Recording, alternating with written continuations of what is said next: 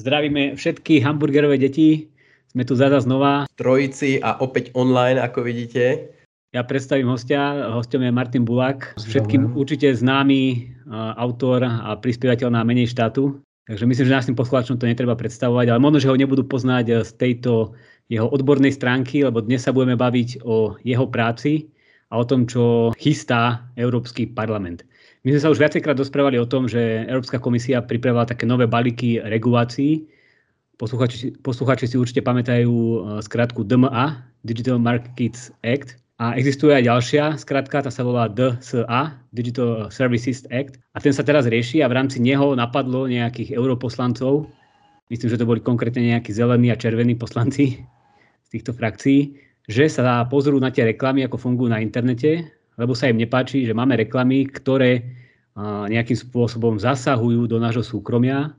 A ide o tzv. Cielené online reklamy, ktoré sa zobrazujú ľuďom podľa toho, ako sa správali na internete, na čo klikli, koľko majú rokov, aké majú pohlavie, či sú tehotní, nie sú tehotní a podľa podobných demografických charakteristík.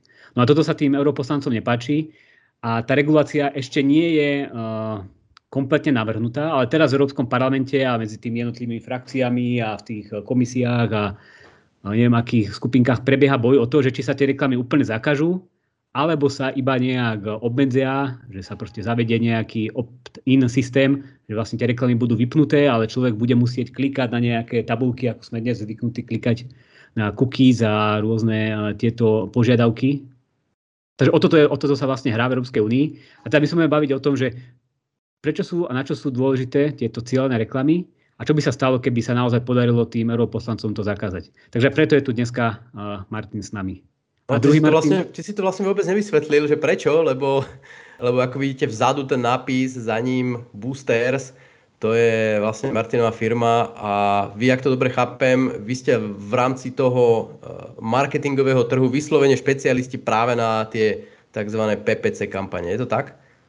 Áno, presne, akože sú to PPC kampane, čiže ešte v rámci toho online marketingu, ktoré je akože dosť široká oblasť, tak sa zameriavame práve na tie PPC reklamy a to sú práve tie reklamy, ktoré vlastne sú ako Facebook, Google a je tam ešte viacero tých platform, ale sú to hlavne tieto veľké platformy, ktoré vlastne aj tí europoslanci asi tak veľmi nemajú radi, alebo majú to v hľadačku, lebo sú to veľké firmy, ktoré samozrejme treba podľa nich nejak regulovať, ale u nás sú veľmi obľúbené a hlavne na našom trhu, na Slovensku, majú obrovský vplyv alebo obrovskú penetráciu v tom online marketingu, čiže tu ani nie sú veľmi na našom trhu ako konkurenti, ktorí by dokázali nejak výraznejšie alebo aspoň mali nejaký relevantný trhový podiel, takže je to aj kvôli tomuto a je to veľmi obľúbené samozrejme u inzerentov, lebo to funguje, čiže kebyže to nefungovalo, tak samozrejme by to nepoužívali a ani my by sme to nerobili. Ono, PPC je vlastne pay per click a môžeš možno trošičku vysvetliť, že čo to presne znamená oproti napríklad nejakému banneru, ktorý si ja zavesím niekde na web? Hej, možno, že aká je tá výhoda, že ak vieš aj nejaké porovnania konkrétne, že dokážete za 1 euro chytiť okoľko viacej nejakých sledovateľov a nejakých preklikov a podobne. Tak ten PPC alebo pay per click je tak trochu ako sprofanovaný ten názov tej oblasti. Ono v podstate neplatí sa vždy za ten klik, ale napríklad pri Facebooku sa platí skôr za impresie. Pri Google zase za klik, ale zvykneme to akože nazývať, že PPC. Pri Google napríklad, tak tam to funguje tak, že niekto si dá vyhľadať, zadá dopyt teda do Google, dá si niečo vyhľadať, zobrazí sa mu nejaký výsledok, na to klikne a vlastne za to zaplatí. Čiže neplatí ten inzerent za zobrazenie tej reklamy, čo je akože obrovský benefit tej reklamy, ale platí až potom, keď sa mu tá reklama tomu užívateľu zobrazí, až keď na ňu klikne. Toto je obrovská výhoda Google, že dokáže vlastne aj tie zobrazenia vlastne pre tých inzerentov generovať bezplatne a ten inzerent platí až potom, keď na ňu klikne. Čiže toto je princíp vlastne toho pay-per-click. No a pri Facebooku to funguje štandardne trochu opačne v tom, že tam platí užívateľ štandardne za zobrazenia, nie za kliky, ale dá sa prepnúť aj do režimu platenia za kliky. Tam v podstate je viacero tých možností alebo viacero tých platform, ako ten užívateľ alebo ten inzerent môže tie reklamy distribuovať tým potenciálnym zákazníkom. Google je obrovská platforma, vlastne to zahŕňa jednak to vyhľadávanie, vlastne z toho majú aj oni najväčší profit. Zároveň to aj najlepšie funguje. Keď niekto niečo konkrétne vyhľadáva, tak už má nejaký záujem o nejaký konkrétny produkt, nejakú službu. A keď to konkrétne nájde, tak v ideálnom prípade, keď na to klikne a páči sa mu to, tak si to aj kúpi. A u nás je tá priemerná cena za klik nejakých 20 centov. Čiže keď má niekto dobre spracovanú stránku, dobre spracovaný celkový produkt, kvalitný produkt a chce inzerovať, tak v podstate za veľmi, veľmi nízke náklady dokáže vlastne osloviť tých zákazníkov a získať aj tých zákazníkov a získať ten predaj. Čiže to je obrovská výhoda aj oproti nejakej offline reklame, kde tá distribúcia alebo tá výroba tej reklamy, distribúcia je o mnoho drahšia, keď chce človek zasiahnuť tých zákazníkov, o ktorých sa vlastne zaujímajú ten jeho produkt. Tam to v podstate aj je dosť ťažko realizovateľné, čiže tam treba oslovať veľké množstvo ľudí. Tuto, keď chcem napríklad robiť nejakú reklamu, ktorá má oslovovať veľký počet ľudí, tak je aj tá distribúcia o mnoho lacnejšia.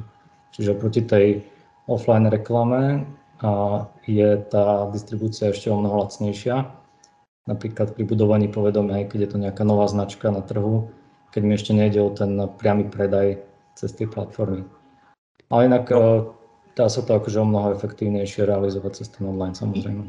Ja som videl aj také čísla konkrétne, že neviem, aká to bola metrika, neviem, že či impresia alebo nejaké oslovenie 1000 zákazníkov cez tento online systém platform a sociálnych sietí, že to stojí nejaké, neviem, $3-5. A keď chceš osloviť 1000 ľudí cez, ja neviem, billboard, tak ťa to vyjde $25. A keď chceš osloviť 1000 ľudí cez rádio, tak potrebuješ $35 alebo $40. Že keby tá cena je na úrovni 10-15% také klasickej offline reklamy tej masovej. A to sa ešte nebavíme o tom, že ako dokážeš dobre zacieliť. To ja sa chcem spýtať ako taký ďalší dielik do skladačky. Ako ono, procesne to znie relatívne jednoducho, že my máme novú knihu Dedičstvo koronakrízy, dobre, tak ideme si založiť reklamu, dáme tam kľúčové slová kniha, kríza, korona, pandémia a proste fúkneme tam €100 a už len pozeráme, jak nám chodí trafik. Čiže vlastne, prečo by sme mali platiť tebe alebo kdokoľvek za to, že vlastne spravíš toto? Pokiaľ tie systémy inak sa to snažia aj Facebook a Google tak zjednodušovať časom, že práve preto, aby si to vedel vlastne robiť aj bežný užívateľ, hlavne Facebook je v tomto už pomerne jednoduchý, alebo má takú časť toho systému tak robenú, že tak povedať boostovať reklamy si vie každý.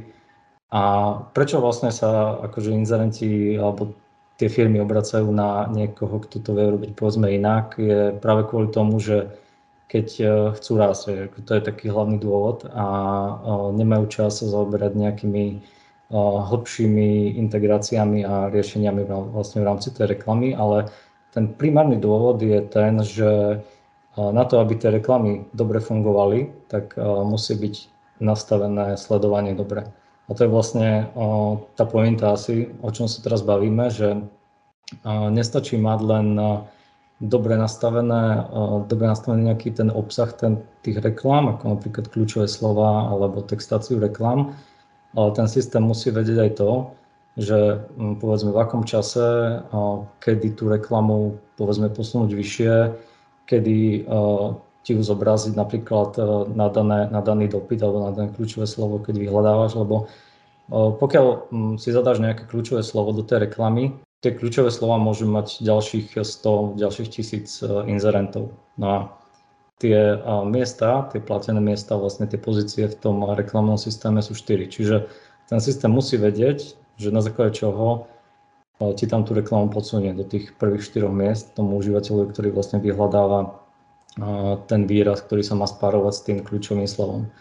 No to je práve ten machine learning, ktorý vlastne je krmený tými dátami z toho trackovania alebo z toho balíku tých dát, ktoré vlastne sa snažia títo poslanci vlastne alebo tí regulátori obmedziť. Čiže musí byť dobre nastavený ten tracking a dobre nastavené, tak laicky povedané, krmenie tými dátami, ten systém, aby vedel vlastne správne vyhodnotiť, že komu, kedy, na akom mieste má zobraziť tú reklamu, aby to celé vlastne dobre fungovalo. Čiže nestačí mať len dobre kľúčové slova alebo dobrú reklamu spracovanú, ale musí vlastne tam fungovať aj ten tracking. A ten tracking sám o sebe je vlastne kľúčový aj kvôli tomu, že nestačí len vedieť to, že alebo tomu systému vedieť to, že kedy má tú reklamu zobraziť, teda aby ten správny človek v správnom momente na to klikol, ale musí vedieť aj to, že či urobil ten cieľ vlastne tej reklamy, o ktorý tomu užívateľovi, tomu inzerentovi ide. Keď mám e-shop napríklad a ide mi o predaj, tak ten cieľ je vlastne ten predaj. Čiže chcem vedieť to, že či z tej reklamy mi prišiel aj nejaký predaj a chcem to vidieť vlastne v tom systéme. Pokiaľ to vidím, tak viem, že tá reklama funguje, pokiaľ to nevidím, tak môžem sám dohadovať, že či to funguje alebo nie. No a v online marketingu, alebo v tom performance marketingu, ktorý my robíme tiež, tak vlastne to je tá podstata, hej, že vlastne snažíme sa o to, aby ten predaj v tom reklamnom systéme bol efektívny. Čiže keď nejaká malá firma, povedzme, niekto vyrába nejakú kozmetiku alebo niečo také a investuje do toho 100 eur, vie, akú má maržu na tých produktoch a vie, že koľko si môže dovoliť vlastne investovať do tej reklamy, tak vie, že keď mu prinesieme povedzme 1000 eur, tak je to ešte pre neho efektívne. Pokiaľ by sme mu priniesli z tých 100 eur len 500, tak už to možno pre neho nie je efektívne. A to je vlastne to pekné na tej reklame, na tomto spôsobe vlastne propagácie, že dá sa to takto vlastne efektívne nastaviť a presne vyhodnotiť to, že či je to efektívne alebo nie. Takže to je vlastne tá pointa tej reklamy a pokiaľ tie systémy nebudú mať dostatok dát na to, aby vlastne dokázali takto cieliť vlastne na ľudí a takisto aj vedieť vyhodnocovať tie predaje, tak samozrejme to nebude potom efektívne. A nebude to potom ani hlavne pre tých malých inzerentov, pre tie malé firmy zaujímavé, alebo nebudú to vedieť vyhodnotiť a oni to potom možno nebudú robiť. No, že to som sa vlastne spýtať, že ako by teda vyzerala tvoja práca, tvoja každodenná rutina, keby sa splnil mokrý sen niektorých tých europoslancov. Niektorí to chcú akože priamo zakázať, že proste zrušíme cielené reklamy a necháme iba tie kontextuálne. A teda môžeš povedať, že čo by sa akoby zmenilo z pohľadu tvojej práce a z pohľadu tvojich klientov, že či by stále dosahovali také akéby dobré výsledky, keby nemohli cieliť a keby sa mohli sústrediť iba na tie kontextuálne reklamy. A ešte v rýchlosti iba dodám pre poslucháčov, že čo sú to kontextuálne reklamy. To sú také tie reklamy, ktoré sa nepozerajú na toho konkrétneho človeka, že čo predtým vyhľadával, akú má demografiu, ale je to reklama napríklad na práčku, ktorá sa zobrazí na blogu, ktorý je o varení. A keďže je ten blog o varení, tak predpokladajú, že môžu, nie predať práčku, alebo skôr teda chladničku. Už som proste hladný a potrebujem ísť oprať svoje oblečenie, tak už sa mi to mieša.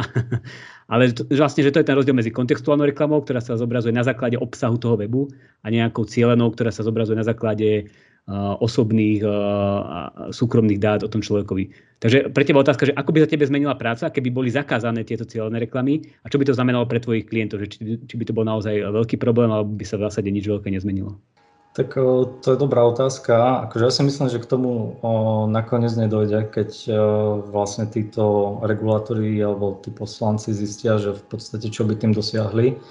A skúsim to trochu ako vysvetliť na nejakom príklade. V minulosti, to je možno už skoro 20 rokov, keď som skúšal nejakú reklamu, keď ešte nebol Facebook, nebol Google Ads, akože reklamy v Google sa nedali robiť a jediné platformy, kde sa dala nejaká reklama kúpiť, boli nejaké katalógy typu Zoznam a tak ďalej, kde boli nejaké kategórie firiem a v tých kategóriách firiem boli vlastne nejaké zápisy a tam sa dal kúpiť nejaký banner. No to bolo v podstate jediné, alebo jedna z takých možností, kde sa dalo inzerovať.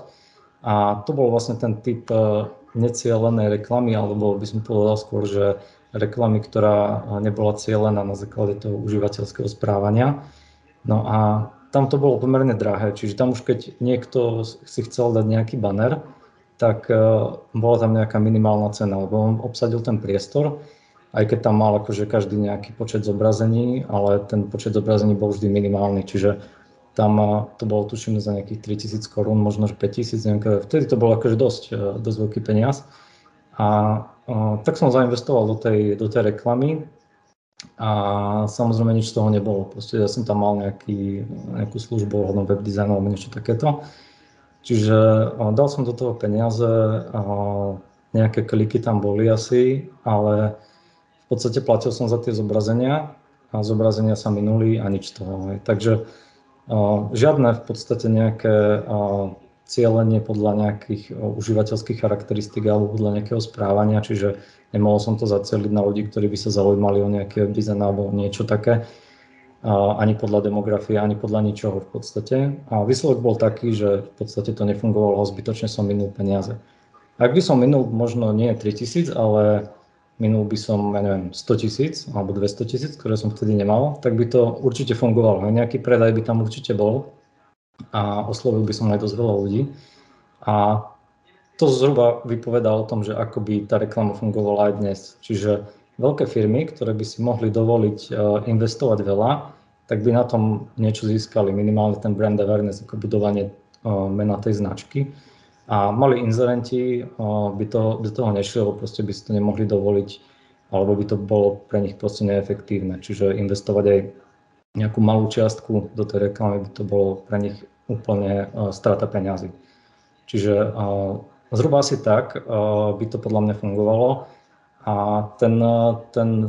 tá práca tých agentúr alebo tých špecialistov by sa podľa mňa obmedzila hlavne na tvorbu kreatív, čiže tvorbu zladu tých reklám a to, ako by boli prezentované.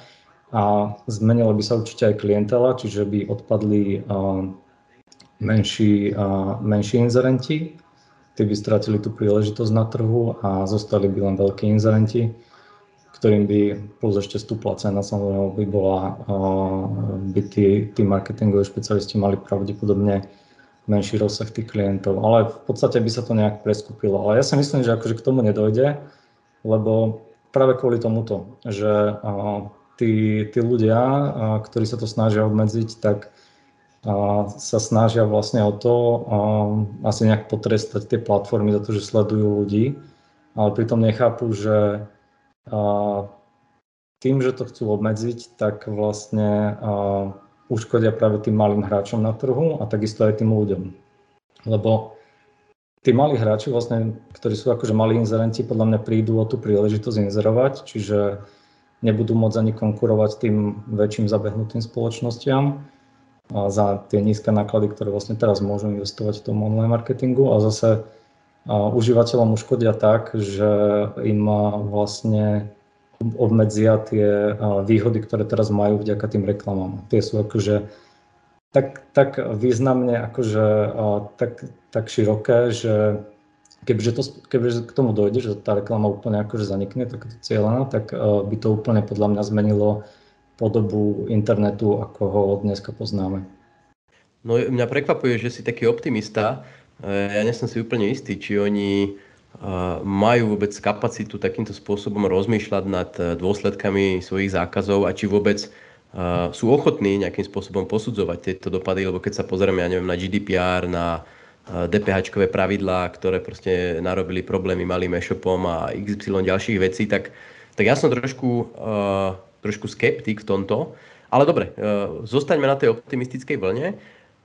Ja sa možno skúsim to možno otočiť, že vieš si predstaviť, že tie dáta sú či už z pozície inzerentov alebo tvorcov reklám, alebo priamo z pozície tých platformiem nejakým spôsobom akože systematicky zneužívané alebo aspoň zneužiteľné?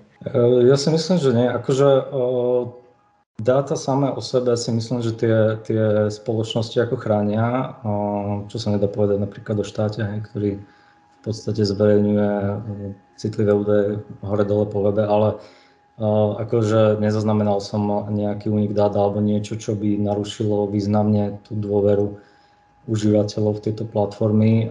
Skôr naopak, akože si myslím, že tí ľudia ochotne vymieňajú svoje osobné údaje alebo tie užívateľské údaje s týmito platformami výmenou za to, že ich môžu používať. Čiže nemyslím si, že ich zneužívajú. Ale čo je pravda, akože nechcem teraz určite robiť nejakého obhajcu tých platform, lebo je pravda, že mnohé tie platformy, ako aj Facebook, Google, robia kroky, ktoré sú dosť také rozporuplné, alebo mnohé boli už aj napadnuté na súde, ako napríklad skanovanie konverzácií v čete, čo akože oficiálne nepriznali, ale už tam boli aj nejaké súdne spory alebo prebiehajú, neviem presne.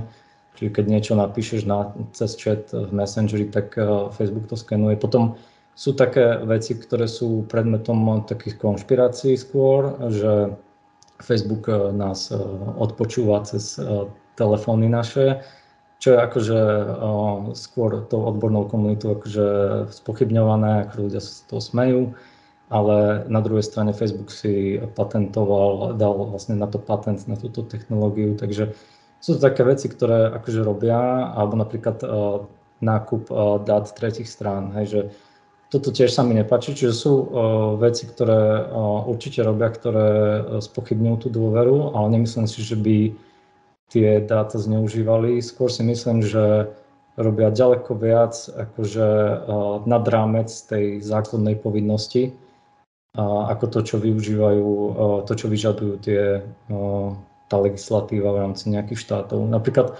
mnohí tí užívateľi ani tak neregistrujú veľmi tie reklamy, že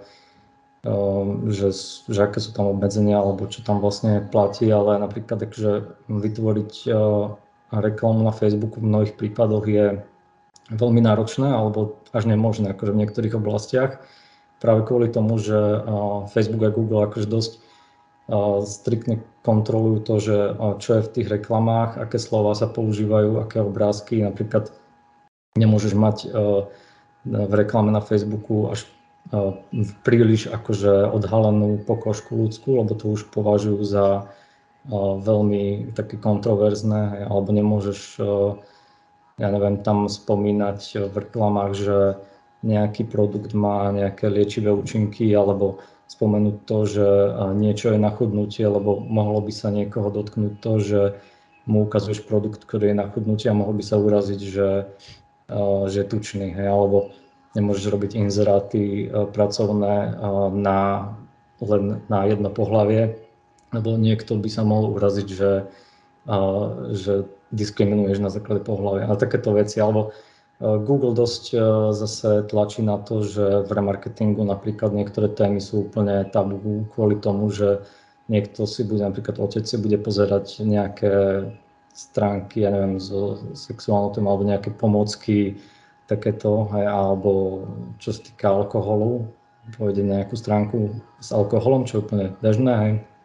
A potom príde k počítaču jeho syn a budú sa mu akože remarketingovať reklamy, ktoré vlastne sú s alkoholom a toto sú také veci, ktoré oni vyhodnotili, že mohli by spôsobovať vlastne nejaké problémy a radšej to proste úplne zakázali, hej, alebo je zakázaná inzercia na služby servisu mobilov. Hej. A to len kvôli tomu, že užívateľa mali zlú skúsenosť s nejakými skemovými produktami alebo s takými službami, ktoré sa týkali značkových servisov, tak radšej to úplne proste zakázali v tej inzercii len kvôli tomu, aby neboli z toho ľudia akože znepokojení.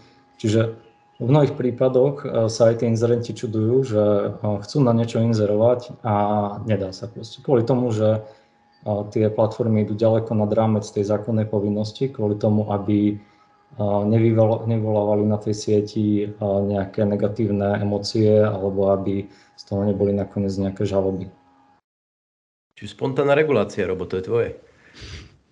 Samoregulácia. Ale myslím, že ty si to dobre popísal, že Ľudia si už dnes uvedomujú, že všetky tieto spoločnosti ich do určitej formy trackujú a zistujú o nich dáta. A ono už existujú aj štúdie, ktoré sa na toto pozerali a zisťovali o ľuďoch, či sú si vedomi toho, že napríklad služby od Google ich sledujú, a tam sa naozaj potvrdzuje, že 90% ľudí vie o tom, že takto sú keby trackovaní, a zároveň tieto štúdie zisťovali, že či by boli ľudia ochotní začať za tieto služby platiť nejaký malý poplatok, ak by ich takýmto spôsobom netrekovali, a tam tiež drvá väčšina, 85-86% ľudí hovorí, že toto by takýto deal nebrali a radšej to budú chcieť dať zadarmo, ako by mali platiť nejaký malý mesačný poplatok. Takže to mne ako ekonomovi ukazuje, že tá dnešná podoba internetu v zásade odzrkadluje preferencie ľudí, že oni naozaj chcú mať akéby radšej bezplatné služby, a nech si Google vie, že ja teraz hľadám nejakú vrtačku, lebo potrebujem tu navrtať obraz, a na základe toho sa mi budú objavovať reklamy, ja neviem, na nejaké chlapské nástroje a nie na nástroje na depiláciu nôh a podobne. Takže, a na druhú stranu zase sú tu oblasti a situácie, kedy ja chcem mať nejaké svoje vlastné súkromie, chcem mať nejakú svoju internetovú bezpečnosť, a tam zase poznám služby, ktoré môžem využívať, ktoré garantujú túto bezpečnosť. Všetci vieme na Slovensku, čo je to aplikácia Trima, vďaka tomu, že to jeden pupkač využíval, ale nezablokoval si dobre počítač a mobil. Taktiež sú tu nejaké vyhľadávače, ktoré netrekujú ľudí. Taký najnovší mi poslal Juraj Bednár, ktorý sa sústredí inak na túto tému bezpečnosti a súkromia. A ten vyhľadávač sa volá PreScreen, či PreSearch, pardon. A ten je akože absolútne anonymný a o človekovi tam nezaznamenávajú žiadne veci. Takže akoby tých nástrojov, ako zabezpečiť ochranu spotrebiteľa a ochranu súkromia, o ktorú ide tým europoslancom, je množstvo, a človek, ktorý si ich chce zvoliť, si ich môže zvoliť. A inak myslím, že ja som to teraz pozeral, že aj samotné tie platformy, napríklad Google, dáva možnosť človeku sa odpojiť z týchto cieľených reklám, vymazať všetky typy histórie a ako keby sa ochrániť pred tým trackovaním, ale ani ja sám to nerobím. Ty si vlastne ale už aj naznačil, že ono v podstate, čo sú citlivé údaje? Citlivé údaje sú daňové údaje, finančné údaje o finančných transakciách, zdravotné údaje, povedzme, a nejaké, nazvem to, že matričné údaje, kto je s kým rodina, kde tá rodina býva a podobne. A to sú v podstate takmer všetko výhradne údaje, ktoré končia v rukách štátu, v rôznych databázach a v rôznych štátnych inštitúciách. A proste pozrieme sa na finančnú správu, ako s tým nakladá, pozrieme sa na NCZI, ako s tým nakladá. A vidíme, že ten problém so súkromím dát je niekde úplne inde ako to, že čo ja si na Google vyhľadávam alebo nevyhľadávam, alebo čo tam nakupujem. Jedna taká premenná možnosť, ktorou tí regulátori nepočítajú, je to, že tie firmy sú, hlavne akože Facebook a Google, sú už dosť veľké firmy a sú už podľa mňa príliš veľké na to, aby nechali takto akože so sebou zametať. A je dosť naivná predstava to, že v podstate, že sa len tak zbavia toho svojho príjmu, čo je v podstate akože cieľená reklama v mnohých prípadoch. Ako napríklad Google má len z vyhľadávania akože z tej reklamy, z vyhľadávania, ak sa nemýlim, 100 miliard ročný obrad. A napríklad Facebook už v podstate je to celé v procese, že tu sa nejedná o to, že teraz čakáme na niečo, čo sa stane, ale v podstate už je to v takom procese, že je v procese obmedzovanie cookies, je v procese to, že aj Apple robí, alebo už robil nejaké významné zmeny v trackovaní. A pri Facebooku to veľmi dobre bolo vidno, že oni, ako náhle napríklad Apple urobil zmeny, či už v Safari alebo v App Store a zavedením toho ATT, tak tam Facebook úplne obratom reagoval, zmenil tú platformu a doplnil tam vlastne nejakú funkcionalitu, ktorá ako keby obchádzala to trackovanie. Čiže dosť rýchlo sa na to prispôsobil, aby nehrozilo to, že budú mať tí inzerenti nejaké veľké výpadky v tom trackovaní. Aj keď budú mať, ale v podstate našli si nejaký alternatívny spôsob to, ako to vlastne integrovať. A druhá vec je potom akože aj tá dĺžka sledovania užívateľa, to tiež bola taká zmena, na ktorú tiež veľmi rýchlo reagovali. A čo ešte treba dodať, že všetky tieto zmeny, aj čo sa týka GDPR a s tými cookies a tak ďalej, tak tam vždy je to nejaký náklad pre toho inzerenta, že nie nie len samotná akože reklama, ktorá je povedzme teraz pre toho malého inzerenta výhodná, ale aj samotné implementácie týchto regulácií. Čiže keď oni vymyslia nejakú reguláciu, napríklad čo urobil Facebook, tak prispôsobil sa takým spôsobom, že urobil server tracking. Akože teraz bol rozšírený, alebo je ten browser tracking, čiže to, čo vlastne prehliadač dokáže ukladať alebo trackovať, a oni zaviedli akože server tracking, že vlastne priamo tie e-shopy alebo tie weby odosielajú nejaké eventy. No ale na toto sa musí každý web vlastne prispôsobiť, čiže je to niečo také, že pokiaľ si to tá firma, ten inzerent akože neimplementuje, tak mu to nebude dobre fungovať, stratí vlastne tie dáta, stratí informácie o tom, či mu tá reklama funguje alebo nefunguje.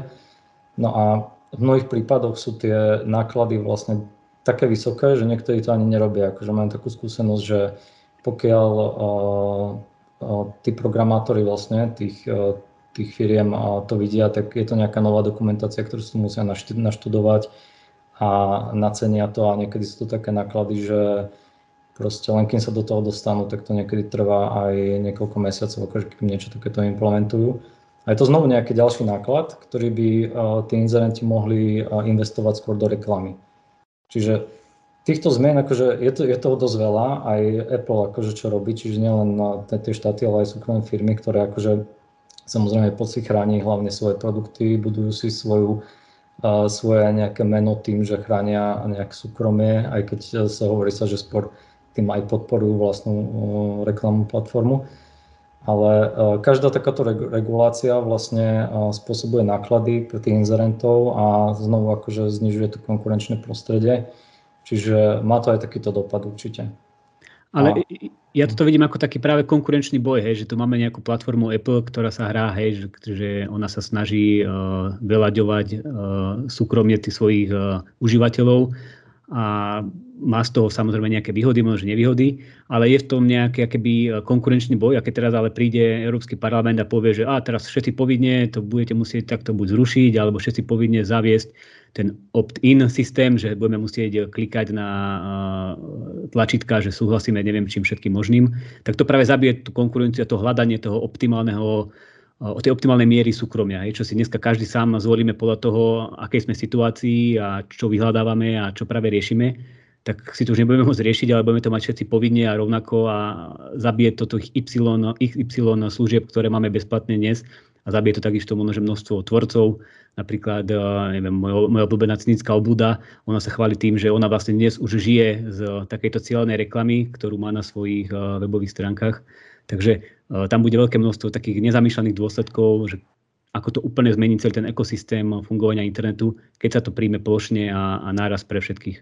Niektorí ľudia sa neuvedomujú aj, že ak by sa to skutočne akože zrušilo, povedzme, teoretické, že keby som bol veľký pesimista, tak ten napríklad Google, čo ponúka v rámci svojich služieb, tak tie služby pre tých užívateľov bežných sú bezplatné, či už samotné vyhľadávanie v Google, alebo sú to Google mapy, YouTube, Google cloudové služby, kancelársky balík.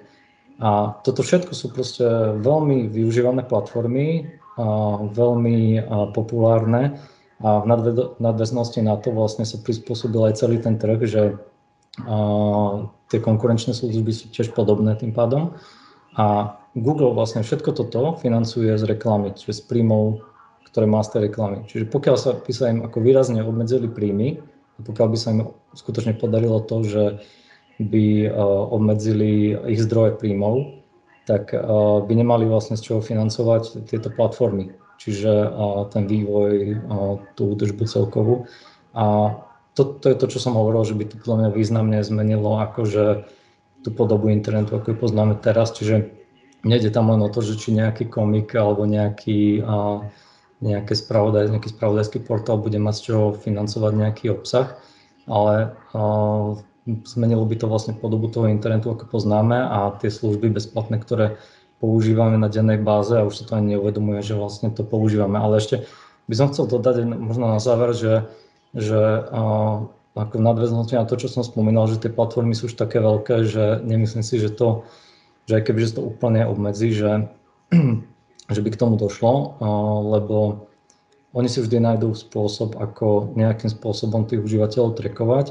A ten alternatívny spôsob bude taký, ktorý sa nieže nám, ale proste ani im sa im možno nebude páčiť, lebo bude napadnutelný.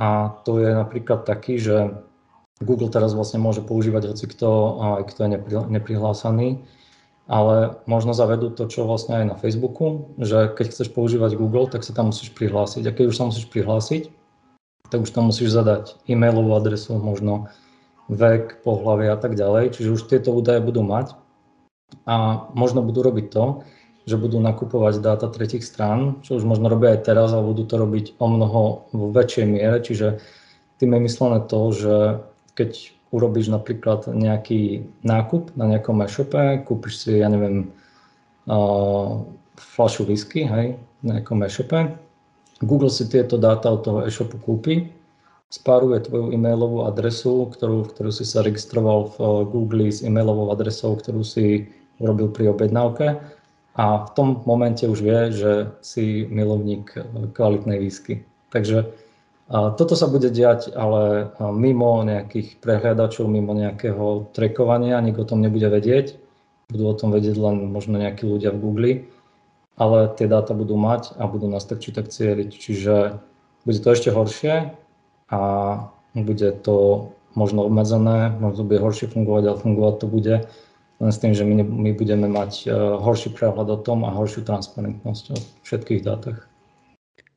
Tak samozrejme všetci sme zvedaví, že ako to nakoniec dopadne.